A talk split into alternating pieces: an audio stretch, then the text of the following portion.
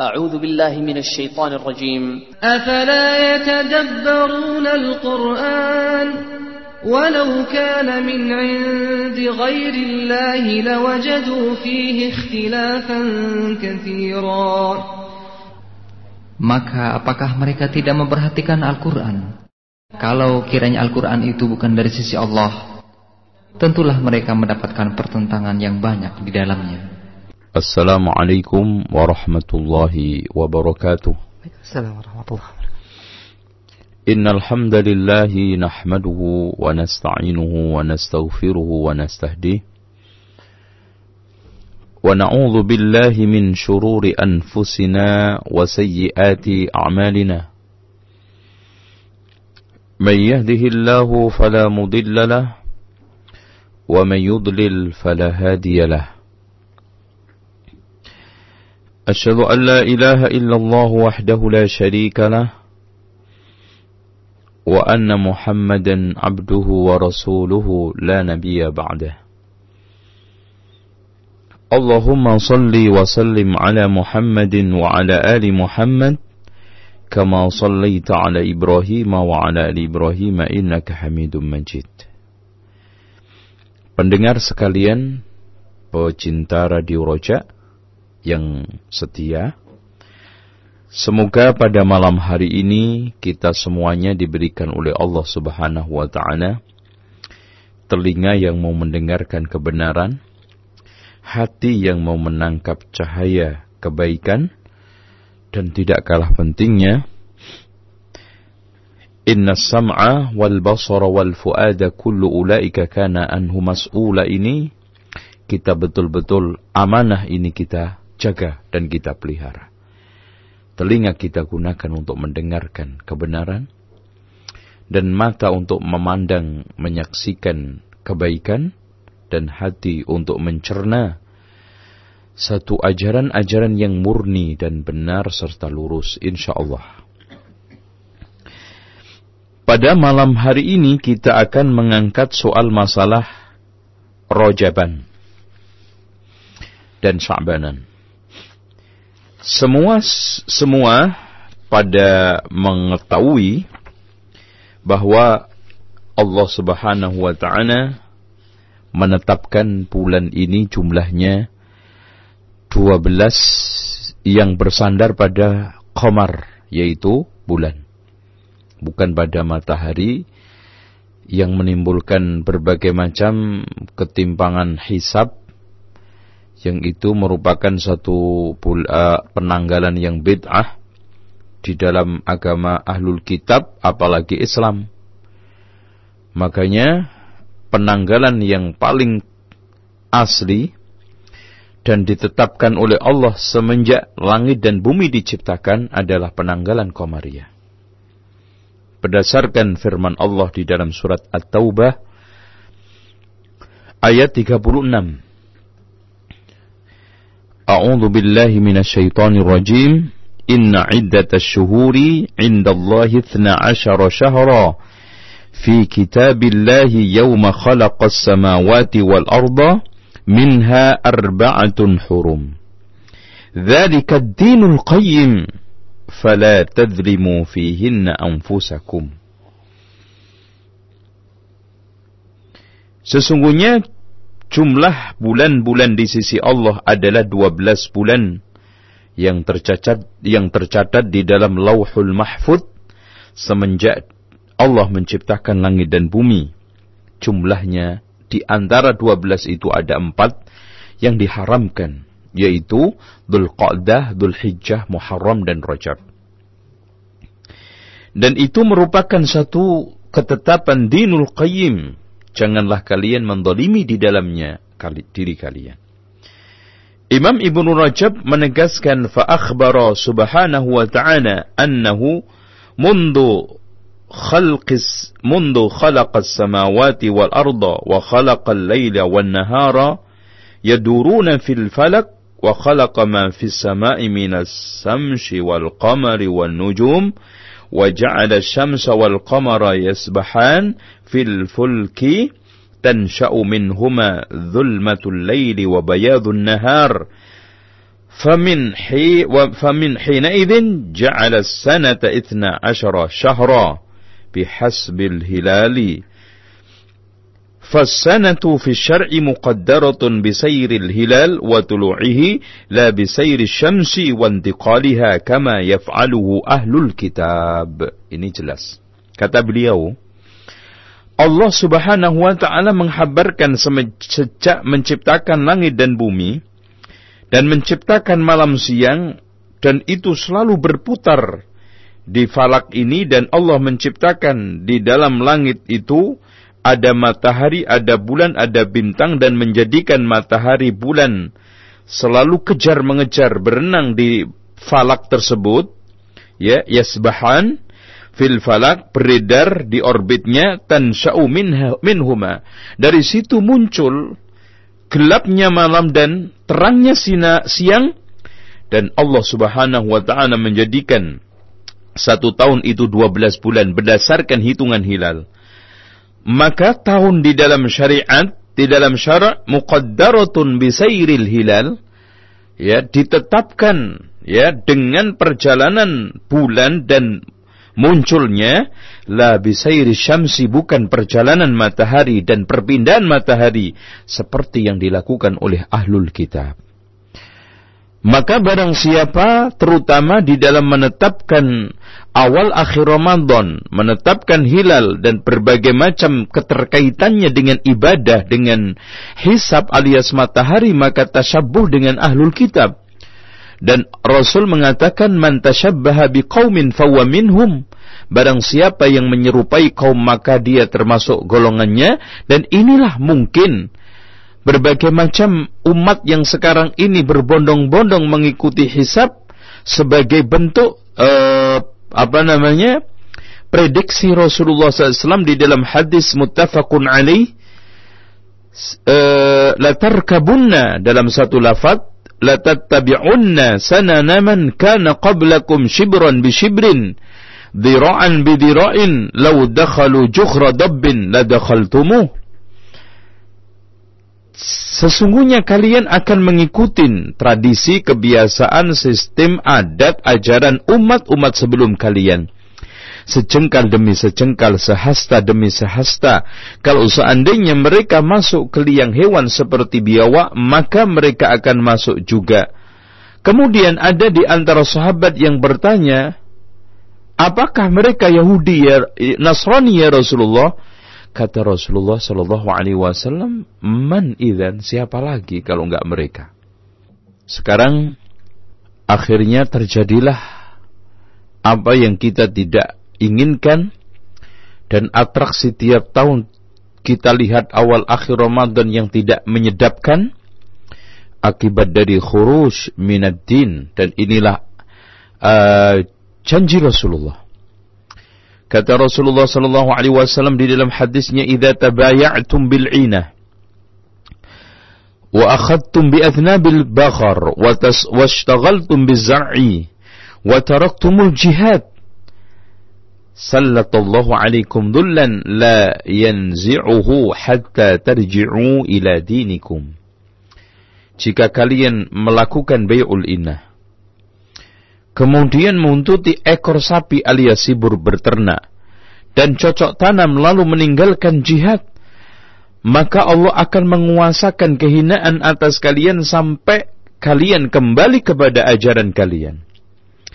Dengan demikian kehinaan perpecahan, pertikaian umat ini yang centang perenang akibat keluar dari syariat Allah dan itu tidak ada solusi kecuali kembali kepada ajaran Islam dengan cara Pernah Rasulullah Sallallahu Alaihi Wasallam mengatakan, "Satakunu fitnatun." Lalu para sahabat menanyakan, "Mada naf'al ya Rasulullah?"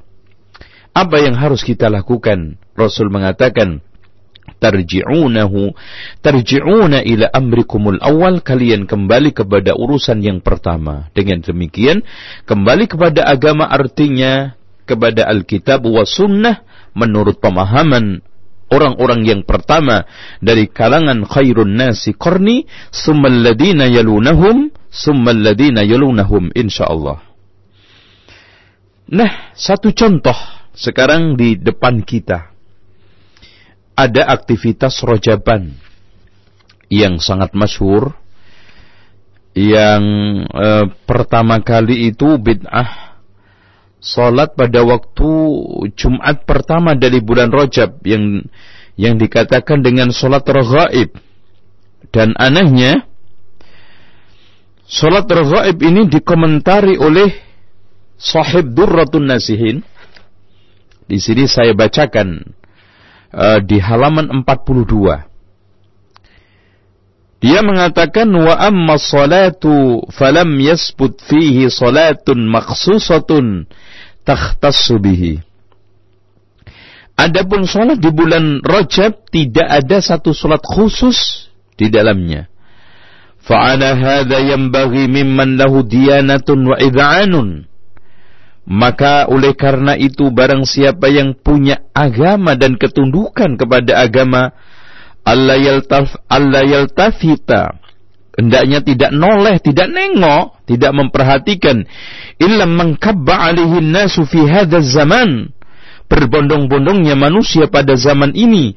Wala yaghtar bisyuyu'ihi dan juga jangan sampai tergiur terkecoh dengan merajalilanya praktek salat ini fi daril Islam di dalam darul Islam wa kasrati wuqu'i fil bilad dan banyaknya dilakukan umat banyaknya terjadi salat itu di, di di negeri ini atau di suatu negara al-idam min salatir raghaib dari salat raghaib fi lailatul jum'atil ula pada malam Jumat pertama minhu dari salat eh, dari dari bulan Rajab.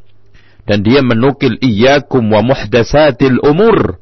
Hati-hatilah kalian terhadap perkara yang diada-ada fa inna kulla muhdatsatin bid'atun dan semua yang perkara diada-ada adalah bid'ah wa kulla bid'atin dalalatun dan setiap bid'ah itu sesat fa kulla muhdatsatin dalalatun wa kulla dalalatin finnar.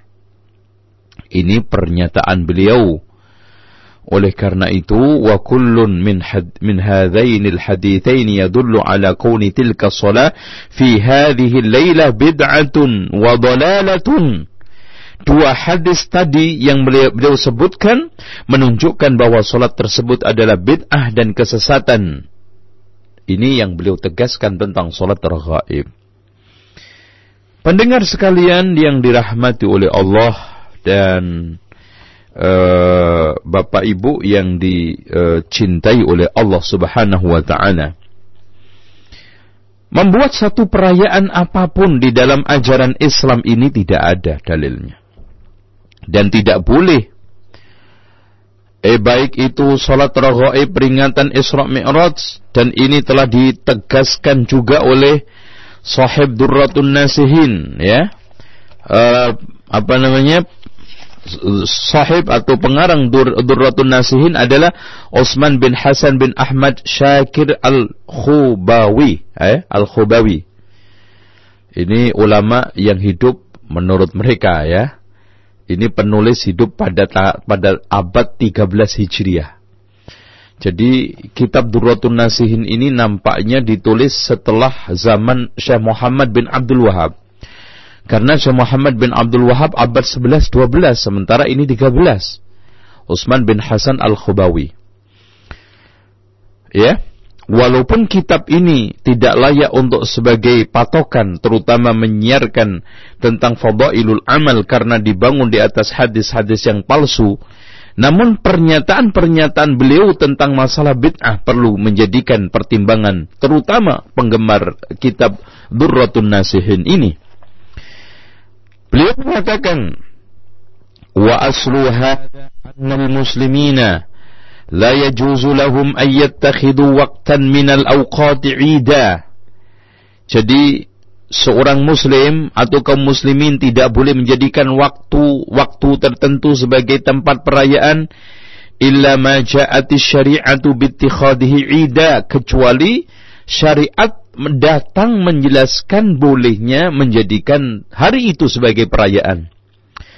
Wahwa fil usbu yaumal jum'ah seperti dalam satu minggunya seperti sholat jum'ah. Wa fil am yaumul fitri wa yaumul adha setiap tahunnya seperti idul fitri idul adha. Wa ayyamut tashrik wa amma ma'ada dhalika adapun selain perayaan hari raya peringatan itu fattikhaduhu idan dijadikan sebagai perayaan wa mausiman sebagai bentuk semacam acara ritual tertentu bid'atun la aslalahu fi syariatil muhammadiyah merupakan satu bid'ah yang tidak ada asal usulnya di dalam syariat Muhammadiyah. Bal huwa min a'yadil musyrikin bahkan itu ter semua termasuk perayaan perayaan ritual yang dilakukan oleh kaum musyrikin Waqad kanat lahum a'yadun zamaniyatun wa makaniyatun. Mereka memiliki perayaan yang sifatnya terkait dengan satu zaman waktu atau tempat. Contoh memperingati hari turunnya Isa, memperingati hari apa namanya uh, hari ibu, hari macam-macam atau mungkin tempat ada tempat-tempat tertentu diadakan eh, acara-acara tahunan seperti ada acara di Prambanan, ada acara di Borobudur, ada acara di tempat-tempat yang mereka kultuskan. Itu mereka orang-orang musyrikun. Adapun orang Islam tidak ada perayaan, tidak ada seremonial ritual yang terkait dengan zaman atau tempat kecuali yang telah ditetapkan oleh Allah dan Rasulnya oleh syariat Muhammadiyah. Falamma ja'al islamu abtalaha Allah Ta'ala. Dan ketika datang Islam Allah Subhanahu wa taala membatalkan kebiasaan tersebut dan itu dijadikan sebagai wa awwadha min a'yadi min zamaniyah. Allah menggantikan dengan uh, perayaan atau hari raya yang terkait dengan waktu Idul Fitri, Idul Adha dan hari Tasyrik. Wan a'yadi min makaniyah seperti Ka'bah. Kita di sana melakukan satu uh, uh, tawaf. Wa arafat itu tempat berkumpul ya. Melakukan seremonial. Seremonial ibadah bersama Arafah, Mina, Muzdalifah, yassarahullahu li ziyaratiha. Semoga Allah memudahkan kita semua untuk menziarainya. وليس من غير هذه المواسم موسم ولا من هذه الأماكن مكان إلا وفيه لله تعالى وظيفة من وظائف طاعته. Nah, tidaklah ada musim ada musim, ada ritual, ada pelaksanaan-pelaksanaan berbagai macam seremonial di tempat-tempat itu seperti Ka'bah, Sa'i, Arafah, Muzdalifah, Mina, melainkan Allah telah menetapkan berbagai macam keutamaan, landasan dan dasarnya.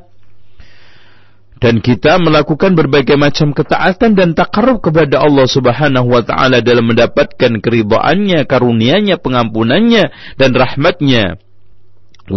فالسعيد من اغتنم هذه المواسم والأماكن وتقرب فيها إلى مولاه dan orang yang bahagia adalah orang yang bisa memanfaatkan musim-musim tersebut dan juga tempat-tempat yang telah dinyatakan sebagai tempat fadilah oleh Allah dan Rasulnya seperti Raudah, seperti Arafah pada saat wukuf dan mendekatkan diri kepada Allah di situ dengan berbagai macam ketaatan yang telah disyariatkan bima min wadhaifi ta'at hatta yusibaha nafhatun min tilka nafahat.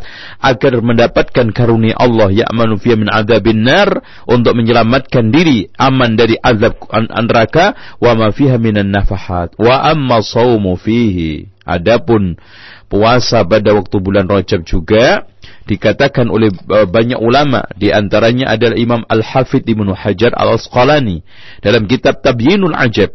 Ya bahwa uh, tidak ada satupun riwayat yang sahih, hadis yang layak untuk jadikan hujah tentang keutamaan puasa, keutamaan rojab dan juga keutamaan uh, salat pada waktu malam tersebut. Ini juga ditegaskan oleh Ibnu Qayyim Al-Jauziyah, ditegaskan oleh Fairuz Abadi di dalam kitab Safru Sa'adah. Begitu juga uh, para ulama-ulama bahkan Umar bin Khattab memukul orang-orang yang uh, melakukan berbagai macam amal soleh pada zaman itu cuman dikait-kaitkan dengan rojaban dengan disebut rojabiyin. Walhasil hendaknya hal-hal yang seperti ini dihindarkan. Nah, kembali lagi kita uh, menukil uh, pendapatnya tadi itu uh, Sahib Durratun Nasihin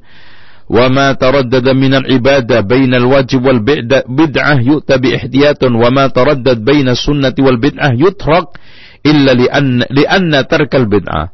Kalau sekarang antara ada satu taraddud antara sunnah dengan bid'ah maka hendaknya itu ditinggalkan karena meninggalkan bid'ah wajib mening, uh, melancarkan sunnah yang maksud nafilah tidak wajib fatil kasolah mimma taraddada baina sunnati wal bid'ah. Dan sunat raghaib itu imma, imma minimal dikatakan nafilah atau bid'ah. Minimal kalau sekarang bid'ah itu dihadapkan dengan yang nafilah pasti harus dikalahkan karena tidak ada sholat sunnah yang dianjurkan berjamaah itu kesepakatan para ulama kecuali sholat apa namanya uh, sholat sunnah empat yaitu istisqa gerhana matahari uh, idul fitri idul adha dan juga yang terakhir adalah sholat terawih. Adapun selain itu tidak ada anjuran sedikit pun tentang masalah masalah yang terkait dengan uh, uh, apa namanya uh, jamaah. Baik itu berjamaah di rumah di masjid kecuali empat itu. Salat taraweh, salat istisqa, salat gerhana dan salat Idul Fitri Idul Adha. Oleh karena itu, sekalian saja juga komentarnya dur, uh, sahib Durratun Nasihin tentang masalah ngumpul-ngumpul pada waktu nisfu Sa'ban. Yang nanti kita akan sampaikan beberapa hadis yang dipakai pegangan sebagian orang, ya. Yang hadis itu antara maudhu dan dhaif jiddan, ya Walaupun seandainya ada yang hasan itu pun tidak ada anjuran untuk berbondong-bondong datang ke masjid, salat berjamaah, apalagi bawa air, baca ayat, baca yasin dan yang lainnya, karena ditegaskan oleh penulis uh, Durratun Nasihin, wa ammal ijtima'u fiha fil masajid wal jawami' Adapun ngumpul-ngumpul pada waktu malam nisfu Sa'ban di masjid dan di masjid-masjid jami' lissalatin nafilati salat salat sunnah bil jama'atil kasirah dengan jumlah jamaah yang sangat banyak kama huwal mu'tad fi zamanina fayukrah itu dibenci. Seperti pada zaman kita maksudnya zaman penulis kitab. Wahada qaulul Auza'i imamu ahli Syam wa alimihim wa faqihim ini adalah pendapatnya uh, Imam Al-Auza'i. Nah, lanjut wa salatul lati tusalla fi tilkal lailati Salat yang diadakan pada malam hari itu bil jama'atil kasirah wa tusamma salatul bara'ah. Yang disebut dengan salatul bara'ah bid'atun aidha merupakan suatu bid'ah li adami wuqu'iha fi asr sahabah ala ridwanullahi ta'ala alaihim ajma'in karena tidak dilaksanakan oleh eh, pada zaman sahabat ridwanullahi alaihim wa tabi'in rahimahullah dan juga tidak dilakukan pada zaman tabi'in rahimahullah taala. Bal innama dhaharat ba'da al-mi'ati rabi'ah min al-hijrah bahkan salat itu terjadi setelah set, uh, tahun keempat maksudnya uh, empat hijriah maksudnya abad empat hijriah fa inna hadasat fil masjidil aqsa. Itu pun terjadi di masjidil aqsa. Sanah thamanin wa arba'ina wa arba'umi'ah. Tahun 448 hijriah. Wa aslu ala ma dzakarau Imam Al-Turtusi. Sebagaimana yang telah dinyatakan oleh Imam Al-Turtusi di dalam kitab Al-Hawadis wal Bidah anna rajulan qadima Baitul Maqdis. Ada orang yang datang Baitul Maqdis. Faqama yusalli lailatan nisfi min Sya'ban fil Masjidil Aqsa. Kemudian ada orang yang salat pada waktu malam nisfu Sya'ban di Masjidil Aqsa. Fa akhrama khalfa wahidun. Kemudian ada satu orang yang ikut salat berjamaah sama dia summa thani kemudian dua thumma salis, kemudian tiga, thumma rabi, kemudian empat, fama atammaha illa wahum jam'un kathir, kemudian tidaklah dia menyempurnakan sholat itu, melainkan telah ditemukan jumlah jamaah yang cukup signifikan banyak. Thumma ja'a fil amil ati, Kemudian datang pada tahun berikutnya fasalla ma'au khalqun kathirun. Kemudian salat bersamanya orang banyak sekali thumma sya'at fil masajid. Kemudian itu beredar di masjid-masjid wantashara fil bilad dan juga menyebar di negeri-negeri. Wastaqarrat sunnatun bainal ibad kemudian dinyatakan sebagai sunnah di antara hamba. Qad dhammahal ulama'u min a'yanil mutaakhirin dan banyak di antara ulama yang telah mencela uh, solat tersebut dari kalangan ulama mutaakhirin. Wasarrahu dan dia terang-terangan mengatakan bi annaha bid'atun qabihatun mustamilatun ala munkarat dan itu merupakan suatu kebid'ahan yang sangat jelek yang mengandung berbagai macam kemungkaran. Fa'ala hadha yanbaghi lil ajiz an taghjiri tilkal munkarat hendaknya bagi orang yang tidak mampu mengingkari kemungkaran ini alla yahdural jamaah fi tilkal lailah tidak hadir sholat jamaah lima waktu di malam hari itu. Karena dia ikut madhab syafi'i dan sholat jamaah itu hukumnya sunnah muakkadah. Nah kata dia sebaiknya nggak datang. Karena sholat itu berjamaah itu sunnah muakkadah. Menurut pendapat dia dan ini syafi'iyah. Tapi menurut pendapat yang sahih sholat jamaah itu fardu ain. Wa takfir sawadi ahli bid'ah. Karena memperbanyak jumlah ahli bid'ah manhiyun anhu. Perkara itu dilarang. Watarkul manhi wajibun. Meninggalkan suatu perkara yang dilarang itu harus wajib. Wa fi'lul wajib muta'ayyinu muta'ayyinun. Dan mengerjakan suatu perkara wajib itu suatu keharusan. La siyama lamma kana masyhuran bainan nasi bil ilmi zuhdi. Apalagi orang tersebut dikenal sebagai orang ahli ilmu dan zuhud. Fa innal wajib alai alla yahdura fi masjidin syahada fi hadhil munkarat dan daknya sebaiknya dia tidak datang ke masjid yang ada kemungkaran solat nisfu sa'ban ini. Li'anna hudurahu ma'a adamil inkar karena kehadiran dia tanpa mengingkarinya yuhimul amah memberikan pemahaman kepada orang awam anna hadil af'al mubahatun. Sesungguhnya perbuatan ini dibolehkan. Au min mandubun ilaiha atau dianjurkan. Fayakunu huduru subhatun adimatu subhatan adimatan fi dhannil awam sehingga kehadiran dia menjadi subhat yang besar bagi orang awam di dalam persangkaan orang awam. Anna tilkal af'al mustahabatun mustahsanatun syar'a sehingga orang awam menyimpulkan bahwa pekerjaan perbuatan itu merupakan suatu hal yang dianggap baik secara syariat. فإذا ترك عادته ولم يجي المسجد في تلك الليلة وأنقر بقلب عجز عن تغيير بيده ولسانه jika dia sekarang meninggalkan kebiasaannya dan tidak datang ke masjid malam hari itu dan mengingkari secara hati karena lemahnya dia tidak bisa mengingkari dengan lesan atau tangan uh, dengan tangan atau lisan yaslam minal ithmi dia selamat dari dosanya kebid'ahan tersebut. Wala yuktada bi ghairu dan orang lain tidak niru dia. Bal yastash'ir ba'dun nas min adami hudurihi. Bahkan sebagian orang merasa ketidakhadiran dia. Anna hadhil afal ghairu mardiyatin inda Allah perbuatan ini tidak diridhoi oleh Allah. Bal hiya bid'atun la yasuhu syar'u. Bahkan bid'ah tidak dibolehkan oleh syariah. Wala yardaha ahluddin. Dan tidak diridhoi oleh ahli agama. Farubbama yamna' ba'dun nas. Bahkan ketidakhadirannya dia menghalangi sebagian orang andalika untuk ikut hadir juga. Fayahsu dzalika thawab. Dia mendapatkan pahala orang yang tidak hadir ke tempat bid'ah itu fabifi'li ma yaqdiru alaihi min al-inkari bil qalbi wal imtina' anil khudur. Dengan melakukan usaha maksimal mengingkari secara hati dan tidak hadir ke tempat tersebut.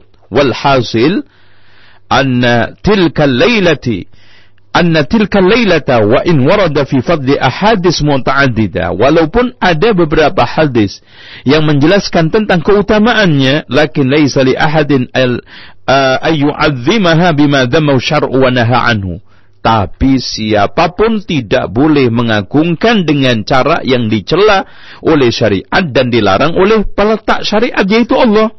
Ma'anna ba'dal ulama qalu padahal para ulama mengatakan lam yasbut fi qiyamiha syai'un 'anin nabi wala 'an ashabihi bahkan tidak ada satu dalil pun yang tetap dari rasul dan sahabat yang menjelaskan tentang fadilah qiyamul lail pada waktu nisfu sa'ban فعلى هذا يجب على كل مسلم. Maka wajib bagi setiap orang muslim هذا الزمان في زمن ini ay yuhadzar ay yuhadzira atau ay أي يحذر من الاقترار والميل إلى شيء من البدع والمحدثات هندأني dia takut أو أي يحذر معه ayyahdhar minal ighdirar wal mail. Untuk tidak terkecoh tertipu silau dengan berbagai macam bid'ah yang perkara ya diada-ada wa yasunu dinahu dan sebaiknya menjaga agamanya minal bid'ah dari berbagai macam kebid'ahan alladzi tu'nisa biha yang dianggap merupakan suatu hal yang uh, sudah kadung, sudah akrab, sudah enak, sudah kebablasan, sudah biasa, wa tarabba dan terdidik di atas kebid'ahan itu. Fa innaha masya Allah nih. Pernyataan yang perlu ditulis dengan tinta emas. Fa innaha summun qatilun karena bid'ah itu racun pembunuh qallaman saliman min afatiha. Sedikit sekali orang yang bisa selamat dari hama werengnya. Wa dhahara lahul haqq ma'aha. Padahal kebenaran sudah nampak padanya. Li'anna al-bid'ah laha halawatun fi qulubi ahliha. Karena kebid'ahan itu ada rasa manisnya di dalam hati para pelakunya tastahsinuha tiba'uhum yang wataknya tabiatnya menganggap itu merupakan suatu hal yang sudah baik fala yatrukuha sehingga tidak bisa meninggalkannya. Inilah satu hal yang harus menjadi catatan kita bersama. Terutama orang-orang yang menjadikan kitab ini sebagai rujukan. Kitab ini dikaji di semua pesantren. Yang pesantren terkenal setengah terkenal atau baru awalan ya yang pesantren ini dinyatakan salafiyah tradisional atau non salafiyah, insya Allah semuanya kenal. Pernyataan ini harus menjadi dasar untuk meninggalkan aktivitas tradisi nisfu Sa'ban yang datang berbondong-bondong ke masjid dengan alasan untuk ngalah berkah, untuk mencari berbagai macam kesembuhan. Lewat sholat berjamaah, kemudian baca sholat yasin sekian dan ditiup itu apa namanya air oleh sang kiai, oleh tokoh agama, eh ternyata kiainya kena penyakit TBC lagi, jadi sakit bareng-bareng udah, ya. Nah, uh, pendengar sekalian yang dirahmati oleh Allah, kita tidak ingkari bahwa uh, tentang masalah rojab ya itu nggak ada keutamaan pun. Adapun Sa'ban kita tidak ingkari. Ada beberapa hadis yang menjelaskan tentang keutamaan Sa'ban. Di antaranya hadis Rasulullah SAW yang diriwayatkan oleh Imam Ahmad di dalam musnadnya dan Imam Nasai di dalam sunannya dan hadis ini dihasankan oleh Syekh Al-Albani di dalam kitab Silsilah Al-Ahadis As-Sahihah. Dzaka syahrun kata Rasulullah ketika ditanya tentang uh, puasa bulan Sya'ban, dzaka syahrun yaghfalun nasu anhu baina Rajab wa Ramadan. Itu bulan banyak dilupakan orang antara Rajab dengan Sya'ban. Wa huwa syahrun, syahrun turfa'ul amalu fihi ila rabbil alamin. Itu bulan amal-amalan uh, apa namanya manusia diangkat oleh Allah ke Rabbil alamin. Fa uhibbu ayyurfa'a amali wa ana shaimun. Saya senang sekali amal saya diangkat dalam keadaan puasa. Dan ini juga terjadi dilakukan Rasulullah untuk puasa Senin dan Kemis dia melakukan itu supaya amalnya diangkat dalam keadaan dia berpuasa. Karena pada waktu Senin dan Kamis eh, tempatnya orang eh, apa tempatnya amal seorang hamba diangkat oleh Allah dan Rasulnya. Oleh karena itu Aisyah radhiyallahu alaiha juga menyatakan bahwa Rasulullah sallallahu alaihi wasallam melakukan uh, puasa bulan Sya'ban terutama awal-awal pertama ini eh, pertengahan pertama. Bahkan eh, beliau mengatakan saya tidak pernah Rasulullah puasa paling banyak kecuali Sya'ban dan tidak pernah saya mendengar eh, melihat puasa penuh kecuali Ramadan. Begitu juga Ummu Salamah intinya uh, Rasulullah Shallallahu alaihi wasallam mengerjakan hal itu. Sebagaimana juga ditegaskan oleh Aisyah radhiyallahu anha ولا أعلم نبي الله صلى الله عليه وسلم قرأ القرآن كله في ليلة Saya tidak pernah mengetahui Nabi membaca Al-Quran seluruhnya hatam dalam satu malam. Wala sawma syahran kamilan ghairu Ramadan. Dan tidak pernah puasa sebulan penuh kecuali Ramadan. Dan di dalam lafaz lain beliau mengatakan, Ma ra'aitu qama laylatan hatta sabah. saya juga tidak pernah Rasulullah qiyamul lail dari mulai Isya sampai subuh nggak pernah tidur. Wala sama syahran mutatabi'an illa Ramadan dan saya tidak pernah melihat Rasulullah puasa beleng semua satu bulan penuh kecuali Ramadan. Hadis ini sahih dikeluarkan oleh Imam Muslim di dalam sahihnya. Nah, sekarang juga kita ingin menegaskan tentang masalah nisfu Sya'ban. Rasulullah SAW mengatakan, "Idan tasafa Sya'ban fala tasumu hatta Ramadan." Jika sudah sampai pada pertengahan Sya'ban, maka jangan puasa sampai datang bulan Ramadan. Ah, hadis ini diperselisihkan oleh ulama apakah hadis ini uh, apa namanya bisa dijadikan dalil atau tidak. Itu sebabnya mungkin karena mansuh dinasakh atau mungkin bertentangan dengan hadis yang lebih sahih alias syad tapi wallahu alam bisawab hadis ini telah disahihkan oleh Imam At-Tirmidzi Ibnu Hibban wal Hakim wa Bahawi Ibnu Ibn Abdul Bar dan intinya hadis ini sahih dan maksudnya barang siapa yang sudah sampai pertengahan Sa'ban maka hendaknya jangan puasa kecuali mau mengkodok karena Aisyah juga mengkodok bahkan akhir Sya'ban atau punya kebiasaan rutin puasa Senin Kemis itu juga silapkan. Karena Rasulullah Shallallahu Alaihi Wasallam ketika melarang puasa yang musyak itu kecuali mereka yang biasa puasa. Atau memang dia uh, ingin uh, apa namanya menjalankan wirid-wirid yang lainnya. Tentang masalah hadis-hadis seputar nisfu Sa'ban saya akan sampaikan bersama sanad-sanad yang singkat di antaranya idza kana lailata lailata nisfa sa'b. Idza kana lailata nisfi sya'ban. Jika sudah masuk nisfu sya'ban malam nisfu sya'ban. Faqumu lailaha wa subu naharaha. Maka hendaklah qiyamul lail malamnya dan puasa siangnya.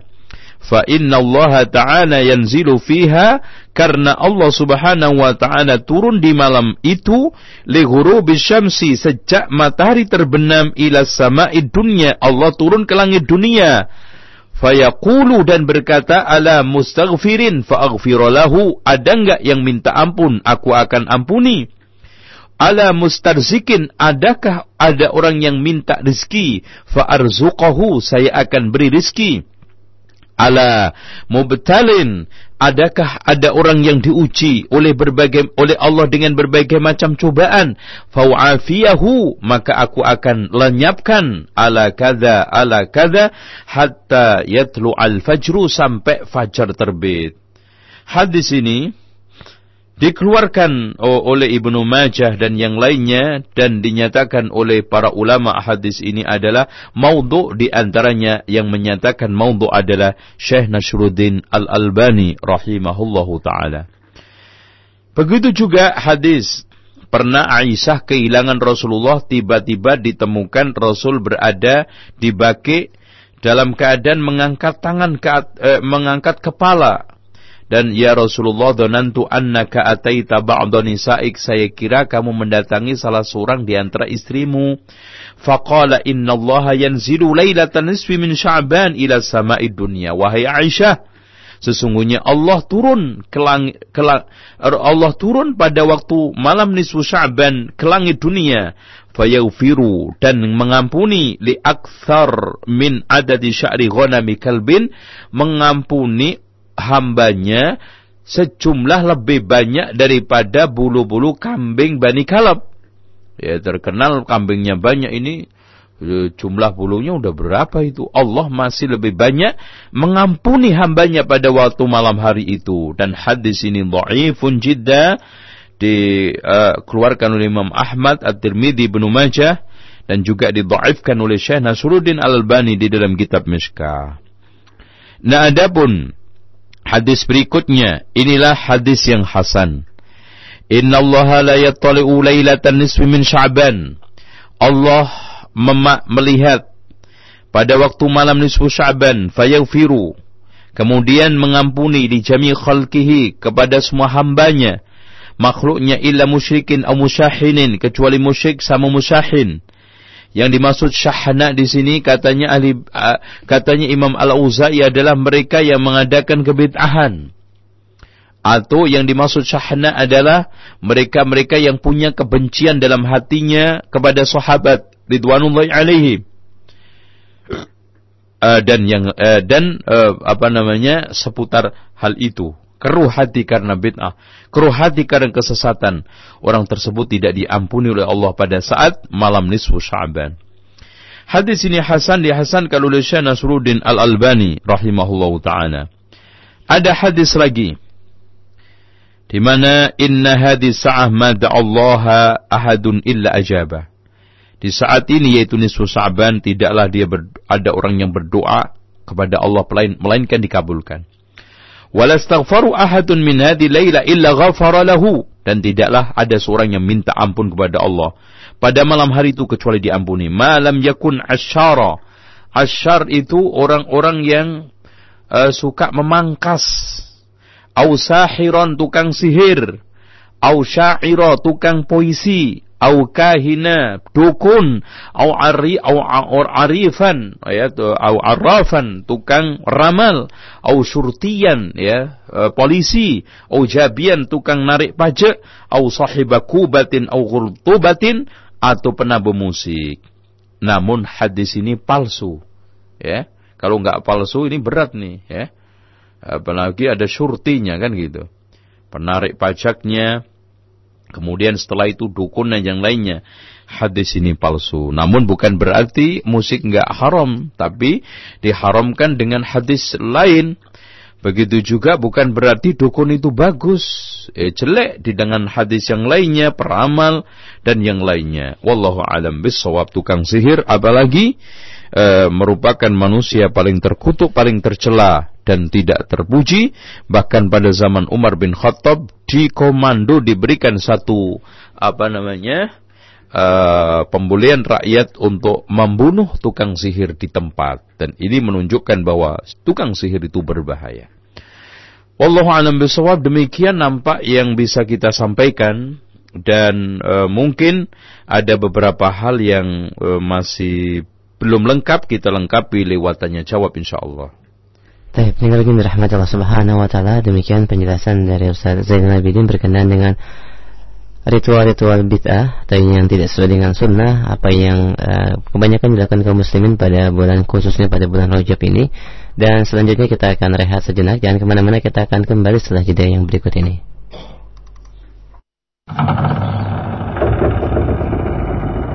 dari bumi Cilengsi mengudara Roja, Roja, Roja, Radio Dakwah Ahlussunnah Wal Jamaah.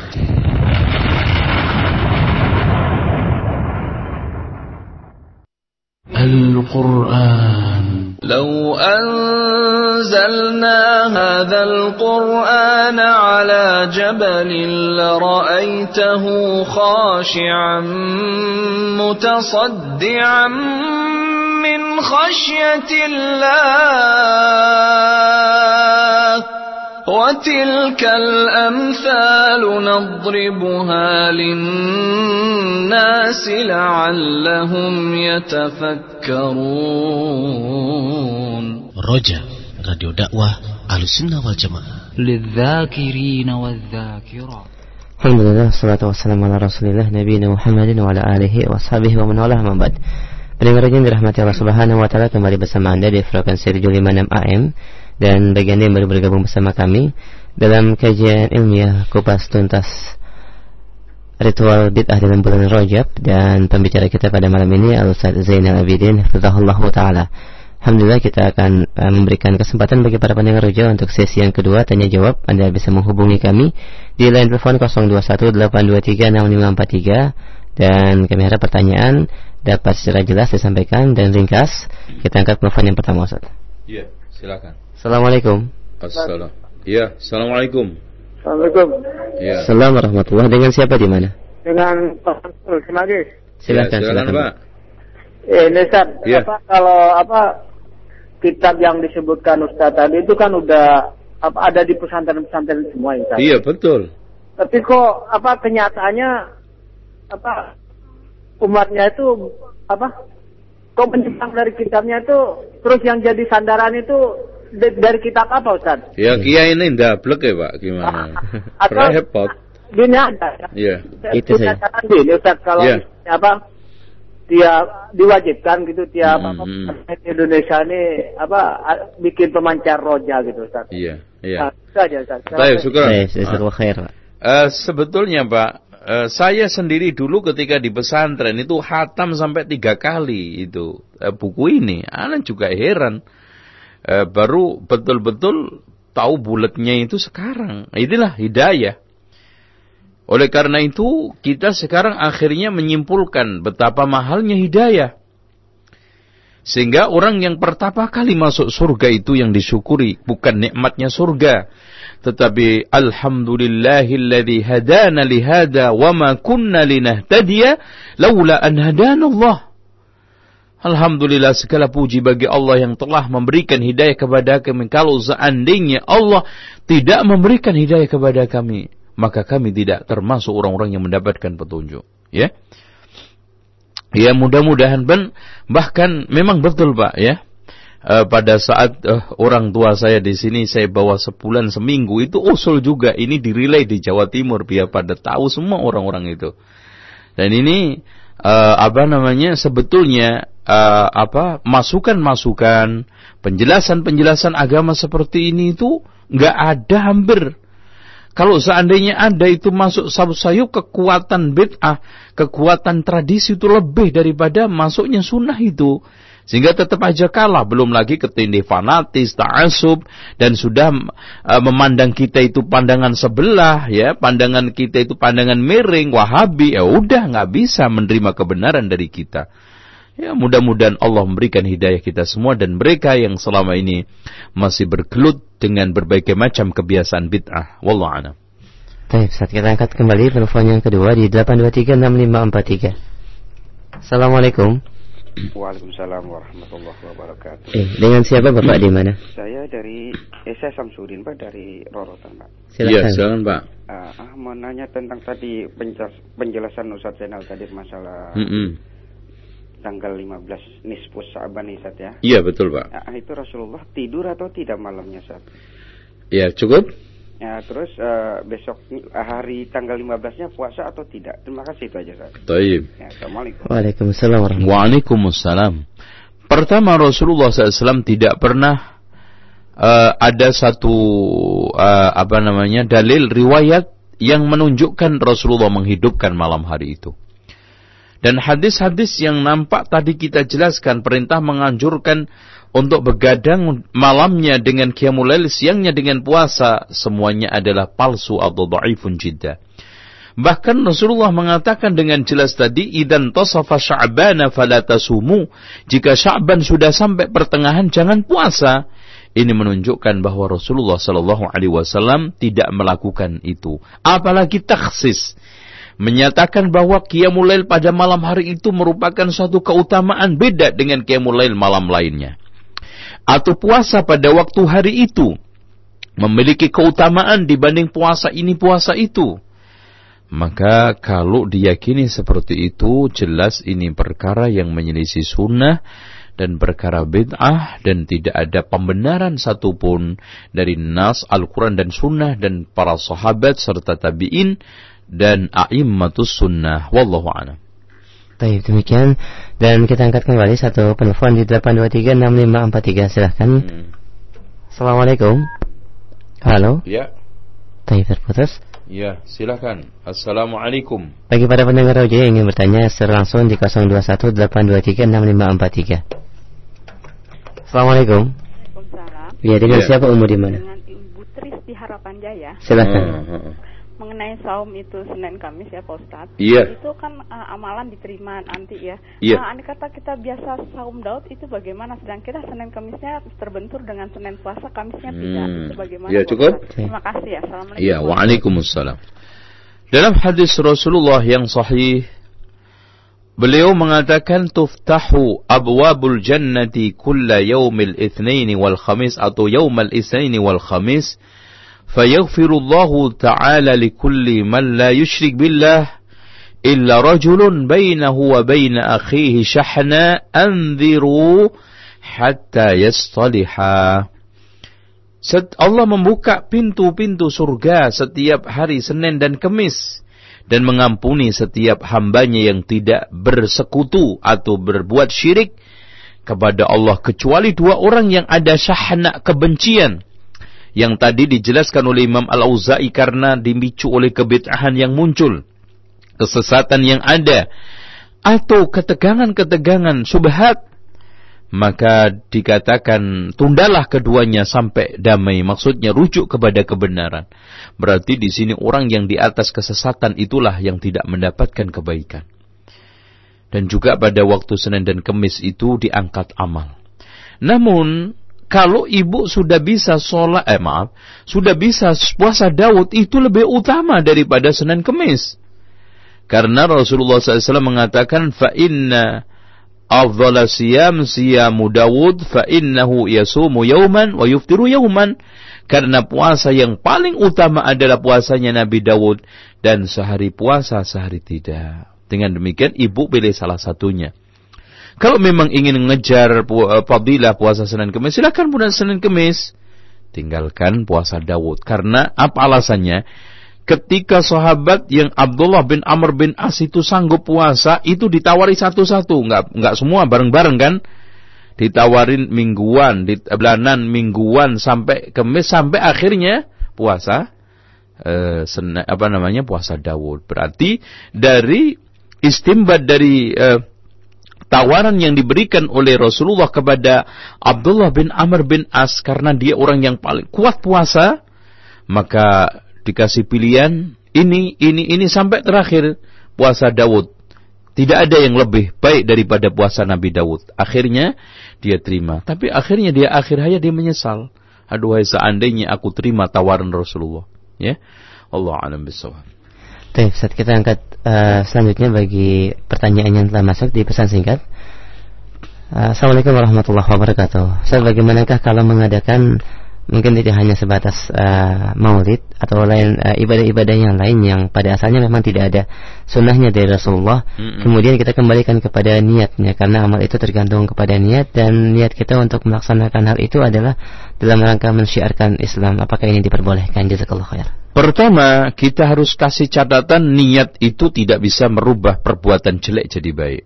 Tapi kalau merubah perbuatan baik jadi jelek bisa. Itulah yang dimaksud innamal a'malu binniyat wa innamal likulli imri'in manawa. Dan juga Ibnu Mubarak mengatakan berapa banyak amalan yang besar jadi kecil karena niat dan berapa banyak amalan yang kecil jadi besar karena niat.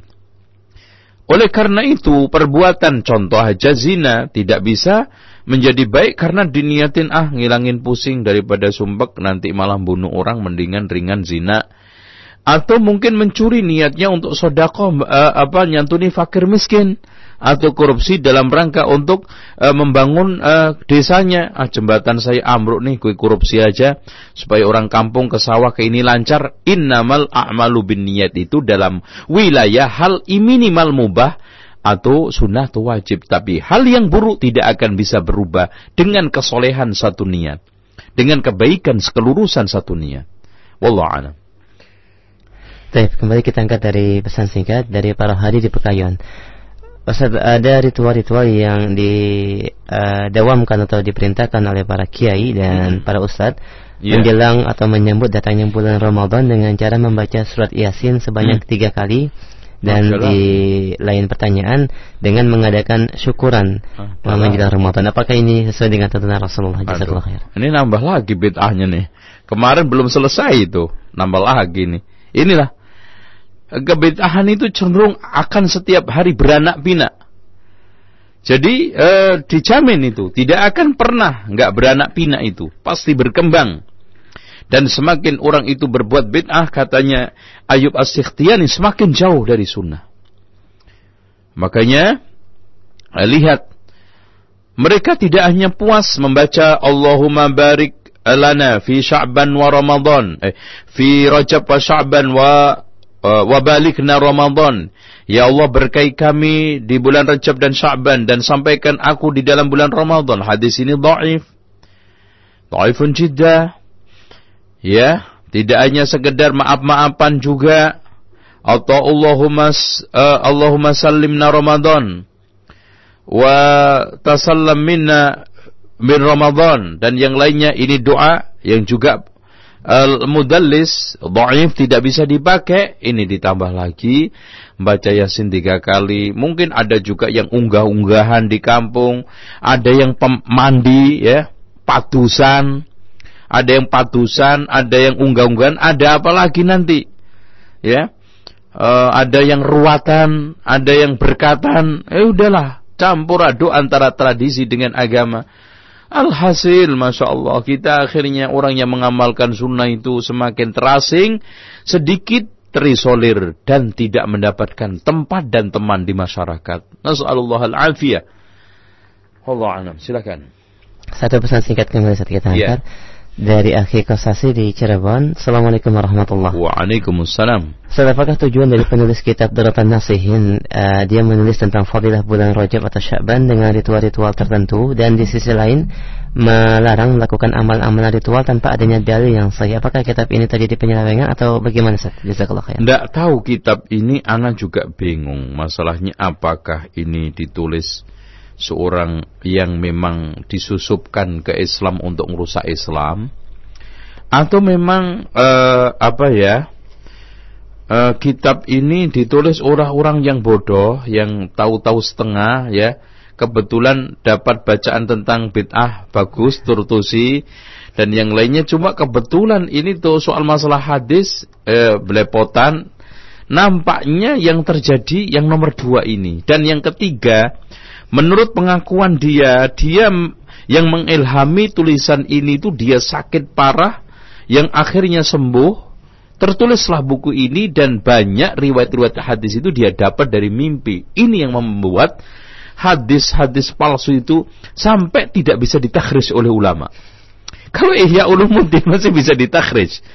Ya, ulama banyak yang mentakhris seperti Zainuddin Ali Raqi, gurunya Imam Al-Hafidh Ibnu Hajar mentakhris kitab Ihya Ulumuddin dengan lengkap dan juga ulama-ulama mutakhir. Ini durratun nasihin ditakhris bolak-balik orang nggak kena karena ternyata nggak ada rujukannya. Eh mau diapain gitu loh. Eh, semua kalau dia bilang aslalahu ya nggak lucu kan? Ya akhirnya apa? Kitab ini sebaiknya kita jadikan sebagai apa namanya penunjuk aja penimbang bahwa ternyata mereka-mereka yang berpedoman seperti ini hanya ngambil sebelah. Sementara kita ngambilnya ilmiah, bukan masalah suka atau tidak suka. Kita tidak ambil isinya yang salah, hadis yang palsu. Kalau ada hadis yang sahih pun kita ambil. Pernyataan yang benar pun kita ambil. Ini ahli sunnah wal jamaah. Makanya Imam Ibnu uh, Taimiyah mengatakan, ahlu sunnah wal jamaah di dalam menghakimi, menghukumi orang lain dengan ilmu adil, objektif, bukan seperti ahli bid'ah berdasarkan kebodohan dan kezoliman. Dolim. Ya, ada sebagian orang ahli bid'ah mengatakan bahwa kita keras. Mereka yang main keras, main usir, ngaji main usir, ya. Kadang-kadang subhanallah menggunakan cara-cara seperti orang Yahudi. Ya mereka e, kalau ditanya Pak pernah nggak Bapak membubarkan kebaktian? Belum pernah, tapi mubari kajian bolak balik. Ini kan betul-betul cucunya senuk horgonya itu. Wallahu a'lam. Demikian jawabannya dan kita berikan kesempatan kembali bagi para pendengar roji yang ada di rumah atau di mana saja Anda berada. Anda bisa menghubungi kami di line telepon 021 823 6543 dalam sesi tanya jawab kupas tuntas masalah bid'ah di bulan Rajab bersama Al-Ustaz Zainal Abidin Hafizahullah Ta'ala. Assalamualaikum. Waalaikumsalam warahmatullah. Baik, dengan siapa di mana? Dengan Indra Giri Jalan ya, ya silakan. Uh, Ustaz Ana mau bertanya ya. uh, bagaimana hukumnya kalau kita mengucapkan selamat menunaikan ibadah puasa? Iya. Demikian saja, kalau khairan. Oh, iya. Ada sebagian ulama membolehkan dengan dasar hadis uh, idza jaa Ramadan. Eh, ya.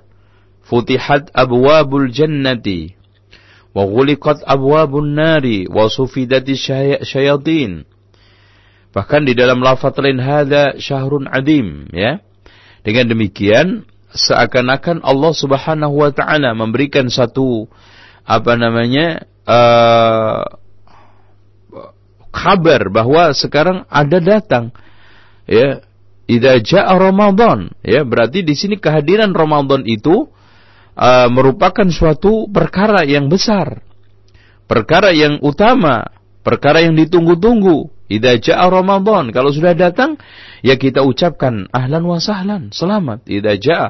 Jadi Allah mengumpamakan eh, atau Rasulullah SAW mengumpamakan hadis eh, maaf Ramadan itu di dalam hadis itu seperti Ramadan itu seperti orang yang datang. Dihidupkan, divisualisasikan idza jaa Ramadan ya tapi mohon maaf lahir batin dihindarkan ya kemudian juga uh, berbagai macam uh, ritual-ritual tadi dihindarkan atau kalau ada pun selamat bulan Ramadan itu hanya uh, itu dibolehkan dan juga dijelaskan hal ini di, di kitab Lataiful Ma'arif oleh Syekh eh, atau oleh Al-Imam Al-Hafidh uh, Al-Allamah Ibnu Rajab Al-Hambali wallahu alam bisawab Baik, demikian jawabannya Pak Indra dan kita angkat kembali di 8236543 8236543. Assalamualaikum. Waalaikumsalam warahmatullah. Dengan siapa Umu di mana? Uh, dengan Ibu Ati di Taman Mini. Silahkan Ibu. Enggak, saya mau tanya ini aja Ustadz yang mm -hmm. tadi buku yang udah beredar di pesantren-pesantren tuh. Saya belum jelas buku apa itu. Turratun Nasihin. Kurotun nasihin. Turrah, tur, tur, tur. Dur, dur. Iya, turratun nasihin. Durrotun nasihin. Iya. Itu hmm. uh, berarti bagus itu ya, Ustaz? Eh, enggak enggak bagus, Bu. Oh, justru hmm. enggak bagus. Iya, mak. Coba di sini ada poin-poin yang tadi uh, menjelaskan tentang kebid'ahan Sya'ban, kebid'ahan ngumpul-ngumpul nisfu Sya'ban, itu aja yang bagus gitu loh. Oh, gitu. Adapun selainnya tidak. Ada lagi Bu? Uh, iya jadi berarti itu kan uh, kumpulan bid'ah bid'ah ya. Iya. Uh, uh, itu bisa dibeli di mana Ustaz? Uh, itu sebetulnya bukan kumpulan bid'ah. Jadi kitab ini isinya pertama menjelaskan keutamaan uh, ritual selama satu tahun tiap bulan. Namun yang menjadi permasalahan kitab ini banyak memuat hadis-hadis palsu sama dhaif. Itu yang oleh karena itu ibu nggak perlu beli oh, ya. Gitu. Dengerin aja di sini ya. Oh iya iya. Ya udah ya. Ya, makasih Ustaz. Ya, sama-sama. Waalaikumsalam warahmatullahi wabarakatuh. Kita berikan kesempatan kembali di 0218236543. Assalamualaikum. Waalaikumsalam warahmatullahi wabarakatuh. Iya, dengan siapa Bapak di mana? Dengan Pak Udit. Di mana Pak? Assalamualaikum Ustaz. Waalaikumsalam warahmatullahi Ustaz. Ya silakan Bapak. Bulan Rajab kan kata kita harus banyak istighfar ya. Iya. Kemudian di dalam bulan Saban ini harus banyak salawat kepada Nabi. Hmm. Nah, saya mohon penjelasan Pak. Salawat Nabi itu yang rojah, yang benar tuh yang anu yang mana ya? Tadi? Bapak bilang ya. dianjurkan istighfar di bulan apa Pak? Yang di bulan Rajab kemarin. Oh. Kemudian sekarang sahabat ini baca salawat yang banyak, gitu ya. Mm-hmm. Nah, terus itu apakah benar begitu? Kalau mm-hmm. memang begitu, salawatnya yang paling rajih itu yang bagaimana yang sebetulnya? Iya. Cukup. Terima kasih. Assalamualaikum. Waalaikumsalam. Waalaikumsalam. Pertama Bapak, anjuran untuk memperbanyak uh, istighfar di bulan Rajab ini perkara yang tidak ada dasarnya dan bisa menjadi bid'ah kalau dilazimkan. Adapun uh, dasar yang mereka pakai untuk memperbanyak membaca istighfar di bulan Rajab, maka hadisnya adalah dhaifun jidda yang bunyi istighfarnya Astaghfirullahal azim alladzi la ilaha illa huwal hayyul qayyum wa atubu ilaihi taubata zalimin nafsi la ya, zalimun li nafsihi la yamliku hayatan wala mautan wala nusyura. Tujuh kali ini bacaan istighfar Ta'if dan tidak dibenarkan dan siapa yang melazimkan maka telah melakukan kebid'ahan. Begitu juga salawat, Pak. mengkhususkan membaca solawat pada waktu bulan Sya'ban itu tidak ada dasarnya. Tentang pertanyaan Bapak, solawat yang benar, ya solawat yang Bapak baca pada waktu tahiyat itu ya tahiyat awal dan juga akhir. Allahumma salli ala Muhammadin wa ala ali Muhammad kama sallaita ala Ibrahim wa ala ali Ibrahim innaka Hamidum Majid. Allahumma barik ala Muhammadin wa ala ali Muhammad kama barakta ala Ibrahim wa ala ali Ibrahim innaka Hamidum Majid. Atau اللهم صل على محمد وعلى آله وأزواجه وذريته كما صليت على آل إبراهيم وبارك على محمد وعلى آله وأزواجه وذريته كما باركت على آل إبراهيم إنك حميد مجيد Inilah yang diajarkan oleh Rasulullah SAW. Adapun sholat badar, sholat nariyah, atau sholat macam-macam itu semuanya adalah bid'ah, tidak boleh dipraktekkan. Ya, wallah Baik. Kita berikan kesempatan kembali di 0218236543. Assalamualaikum. Dengan siapa di mana? Darmawan di Bekasi. Eh, yang kenceng dong mas, ngantuk ya mas ya. Hmm. Iya, waalaikumsalam. Uh, hmm. Kita mau menanyakan masalah. Iya. Hukum asal ibadah adalah haram. Iya. Itu maksudnya untuk ibadah yang yang model apa? Ah, model apa? Maksudnya kan hmm. kalau kita menolong orang kan ibadah juga. Hmm. Kalau semuanya dikembalikan ke asal yang haram, terus menolong orang? Misalnya kita mengambil paku di jalan kan bernilai iya. ibadah. Iya kan ada dalilnya mas. terus enggak untuk maksudnya ini mas, termasuk hadis atau apa? Mohon oh. penjelasannya. Baik. Baik. Gini mas. Uh, al asru fil ibadah al hurmah illa idza dalla dalilun ala khilafi ya ala masyru'iyatih asli ibadah itu adalah dilarang kecuali ada dalil yang menganjurkan. Ini adalah kaidah fikih yang didasarkan atas beberapa nas. Yang pertama, am lahum syuraka'u lahum am, am lahum syuraka'u syara'u lahum min ad-dini ma lam ya'zam bihillah. Apakah mereka itu punya sekutu-sekutu yang membuat syariat yang tidak diizinkan oleh Allah? Berarti di sini aslinya ibadah, aslinya melaksanakan syariat itu haram kecuali ada izin dari Allah berupa dalil nas baik melewat lisan Rasulullah berupa sunnah. Kemudian yang kedua, man amila amalan laisa alaihi amruna fawaraddun. Barang siapa yang beramal dengan suatu amalan yang tidak ada contoh petunjuk berarti tidak ada dalilnya, ditolak, haram, dilarang kecuali ada dalil berarti. Dengan demikian kaidah fikih ini merupakan satu kaidah yang sah berdasarkan kedua nas dan bahkan ada lagi man ahdasa dan yang lainnya. Nah, sekarang prakteknya Bapak tadi mencontohkan nolong orang. Lah nolong orang kan juga ada dalilnya kecuali nolong pelacur. Untuk melancarkan pelacurnya nggak boleh. Al aslu dilarang karena nggak ada dalil membolehkan untuk umpamanya minjemi tikernya atau khomer orang teler kita apa namanya kasih kursi atau meja kita pinjemin kursi untuk judi. Ini jelas. Wa ta'awanu 'alal 'alal birri wa taqwa. Wa la ta'awanu 'alal ismi wal udwan. Intinya nggak ada suatu perintah agama baik menurut mereka istilah ibadahnya mahdoh atau ghairu mahdoh yang nggak ada dalilnya itu nggak ada. Kita anak tantang sekarang mana perintah kebaikan yang tidak ada dalilnya sampai termasuk nyingkirin penghalang dari jalan. Kan Rasul mengatakan al-imanu bid'un wa sab'una syu'batan a'laha qawlu la ilaha illallah wa adnaha imatatul adza 'anit tariq. Ya. Iman itu ada 70 lebih cabang, yang paling tinggi adalah ucapan la ilaha illallah, yang paling rendah adalah menyingkirkan penghalang dari jalan, ya paku, ya macam-macam, termasuk juga parkir mobil, parkir motor sembarangan, masuk.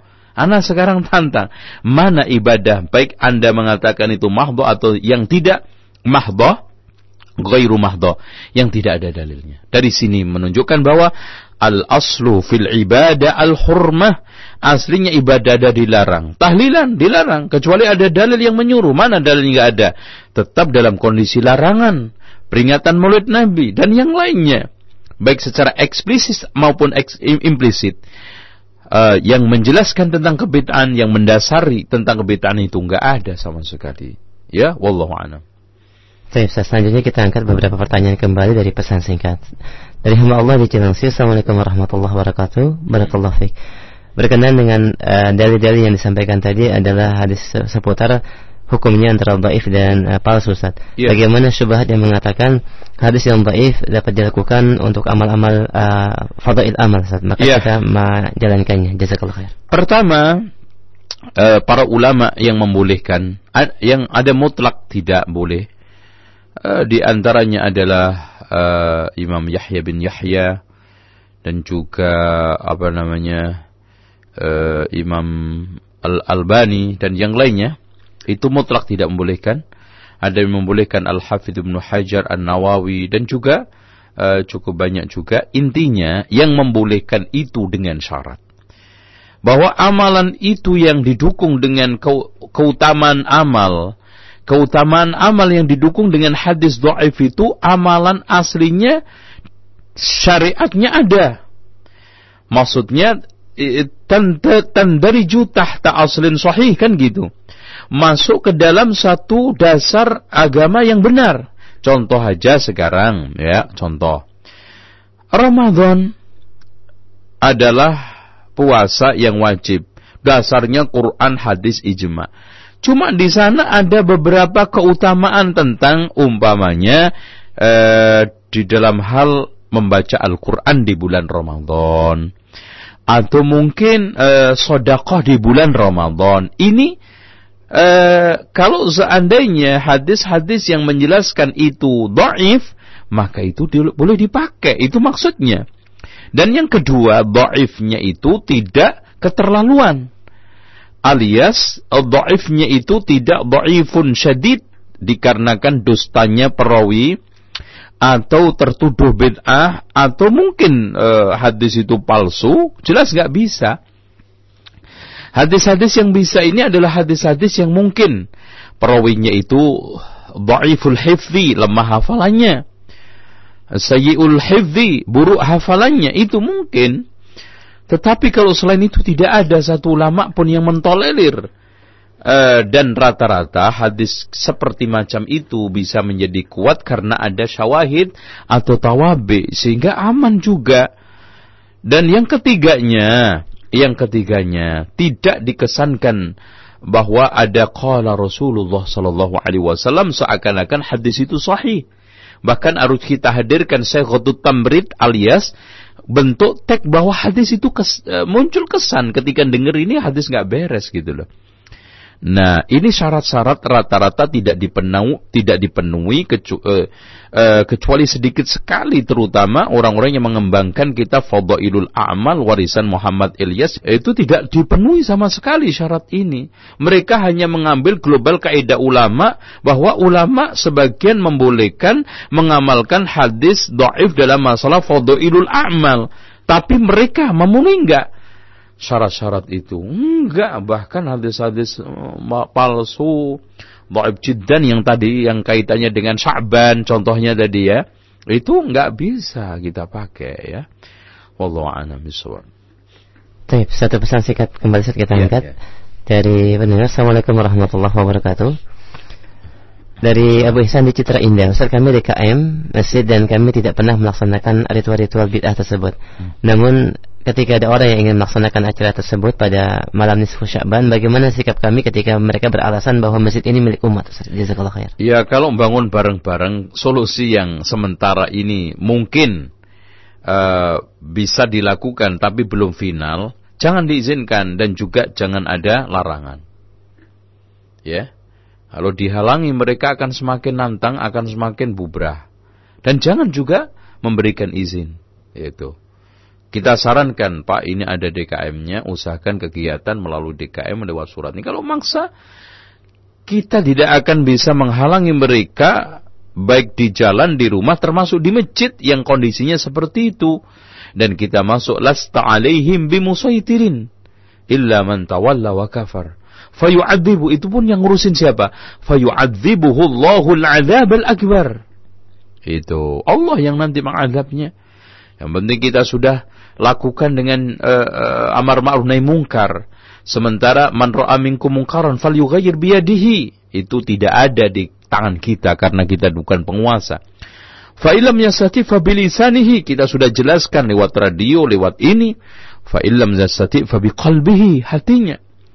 Karena orang di hadapan kemungkaran itu kan terbagi menjadi tiga katanya Syekh Fauzan, ada orang yang punya kekuasaan, punya ilmu, maka rubahlah dengan tangannya. Ada orang yang tidak punya kekuasaan tapi punya ilmu, rubahnya, rubahlah dengan lisannya. Ada orang yang nggak punya ilmu, nggak punya kekuasaan alias jahil, ya menengok, wis diam lebih baik. Tapi pengingkaran dalam hati dilakukan. Wallahu a'lam. Dari pesan singkat kembali kita angkat. Assalamualaikum warahmatullahi wabarakatuh. Ustaz, uh, penetapan hukum ahal bid'ah atau pelaku bid'ah kepada seseorang, hmm. bagaimana tahapan-tahapan dan kaidahnya? Apakah setiap pelaku bid'ah kita bisa katakan dia ahlul bid'ah? Jazakallah khair. Kita harus bedakan antara pengikut dengan pelaku. Pengikut itu muqallidun. Pelaku itu biasanya definisinya ahli bid'ah, ahli awak, yaitu yang membikin, yang membuat, yang membela, yang menyebarkan. Itu pelaku. Ya sikap kita, kita timbang maslahat mandorotnya. Karena tahdir terhadap ahli bid'ah itu dipertimbangkan maslahatnya seperti yang ditegaskan oleh Syekh Muhammad Ibnu Saleh eh, Syekh eh, Syekhul Islam Ibnu Taimiyah. Eh, maslahatnya mungkin bagaimana setelah tahdir itu sikap keras kita terhadap ahli bid'ah itu terhadap dakwah kita, keberadaan kita. Umpamanya ahli sunnah segelintir lima, ngelawan orang sekampung, ya bablas. Atau mungkin orang yang kita tahdir itu semakin rusak atau Mungkin saja yang kita berikan satu peringatan tersebut pengikutnya besar. Bukan semakin dia berubah, malah menjadi-jadi. Sementara kepentingan dakwah kita semakin tergencet, maka sikap ini harus kita revisi. Oleh karena itu, amar ma'ruf mungkar itu ada empat tingkat. Yang pertama maslahatnya wujud, tidak ada ekses, silahkan terus. Ada ekses yang kedua tapi kecil, maslahatnya besar ada antara maslahat dengan madarat itu hampir imbang. Maka ini hentikan atau tanya kelangsungannya kepada ulama. Nah yang terakhir madaratnya lebih besar daripada maslahatnya. Ini wajib dihentikan. Karena la yuzalu dhararu bidharar. E, tidak boleh ke bahaya dihilangkan dengan bahaya serupa atau bahkan lebih berat. Wallahu a'lam bishawab. Mungkin satu penelpon ya, saya kita angkat kali. yang terakhir di 8236543. Iya. Assalamualaikum. Halo. Assalamualaikum. Baik, bagi para pendengar roja yang ingin bertanya, kami berikan satu kesempatan kembali di line telepon 8236543. Assalamualaikum. Halo. Salam. Ya, dengan siapa Umu di mana? Ini dari Umu ini di Ciledug. Silahkan. Iya, Ciledug, silakan. Iya, ini mau nanya yang masalah mas hmm. muslim sekarang tuh kan banyak mendirikan tenda-tenda di kuburan itu ya. Hmm, Pak Mudin. kurang hmm. tahu ya yang bermalam ngaji di situ tuh maksud dan tujuannya apa itu Ustaz? Iya, cukup. Ya, ya. Assalamualaikum. Ya, salam. Intinya apa pun bentuknya ngaji di kuburan itu nggak beres. Karena Rasulullah SAW mengatakan, la taj'alu buyutukum la, la taj'alu buyutakum maqabir. Jangan jadikan rumahmu seperti kuburan. Mafhumul mukhalafah. Yang kita bisa petik kuburan itu kebalikan daripada rumah. Di mana rumah tempat untuk sholat, baca Al-Quran, dikir, makmur dengan berbagai macam aktivitas kebaikan. Sebaliknya, Le aneh orang banyak memakmurkan kuburan daripada rumah, subhanallah. Ada di antara mereka sampai khatam 41 kali Al-Quran dengan rame-rame gantian bergiliran di kuburan. Ada orang yang sekarang ini itikaf juga di kuburan. Berdoa juga di kuburan. Ini ada apa? Ini kenapa? Umat kita jadi seperti ini kenapa? Kuburan menjadi tempat untuk ibadah. Pada la'natullahi ala yahudi wa nasara. Ittakhadu kubura anbiya'ih masajid. Allah mengutus Yahudi Nasrani yang telah menjadikan kuburan para nabi sebagai tempat ibadah. Al-masajid di situ bukan masjid karena orang Yahudi Nasrani nggak bakal punya masjid, punyanya tempat ibadah, sinagog dan gereja. Maksudnya masjid tempat untuk melakukan berbagai macam ritual ibadah, baik sholat maupun tilawah dan yang lainnya. Dengan demikian kalau datang ke kuburan sunnahnya cuma empat. Yang pertama mengucapkan salam Assalamualaikum ya ahlad diyar minal muslimina wal mu'minin wa inna insyaallah bikum lahikun. Nas'alullah lana wa lakumul afiyah. Kemudian yang keduanya tadhkiratul mauti wal akhirah, mengingat maut dan akhirat. Zurul kubur fa innaha tudzakkirul akhirah. Ziarahlah kubur karena itu mengingatkan kamu tentang akhirat, kehidupan setelah kematian. Dan yang ketiga di dalam rangka untuk tadabbur, dalam rangka untuk berenung bahwa suatu ketika kita akan sampai nyusul mereka. Itu kehadiran kita. Dan yang terakhir dalam rangka mendoakan si mayit. Gitu loh. Bukan minta doa. Nah, selain empat ini tadi, maka itu termasuk bid'ah mungkaroh di dalam kubur. Wallahu a'lam. Baik, Ustaz. Pertanyaan tadi terakhir dan hmm. sebagai penutup kajian kita, hmm. kesimpulan akhir kajian malam ini. Iya. Iya, pertama juga saya juga apa namanya sampaikan uh, kepada pendengar sekalian yang membuat memberikan dukungan terhadap pondok pesantren Islamic Center kita. Dan mudah-mudahan aktivitas di bulan Ramadan ini padat. Dan tetap juga kita apa namanya e, berharap mudah-mudahan tahun 2010 selesai. Dan kita juga ajak kepada pendengar sekalian untuk terus ya mengikuti kajian-kajian ilmiah karena itu penentram hati, memberi perluas wawasan dan mengokohkan agama kita, iman kita dan ilmulah yang menunjukkan jalan kita menuju Allah Subhanahu wa taala. Dan semoga kita semuanya bisa mencerna, memahami dan juga mengamalkan apa yang saya sampaikan pada waktu malam hari ini sebagai bentuk at-tanasuh bil birri wa taqwa dan eh, ta'awun 'alal birri wa taqwa, at-tanasu 'alal al-haqqi wa sabri dan juga ad-dinun nasihah. Demikian kita akhiri subhanakallahumma hamdika asyhadu an la ilaha illa anta astaghfiruka wa atubu ilaik. Wassalamualaikum warahmatullahi wabarakatuh. أعوذ بالله من الشيطان الرجيم أفلا يتدبرون القرآن ولو كان من عند غير الله لوجدوا فيه اختلافا كثيرا Maka apakah mereka tidak memperhatikan Al-Quran? Kalau kiranya Al-Quran itu bukan dari sisi Allah, tentulah mereka mendapatkan pertentangan yang banyak di dalamnya.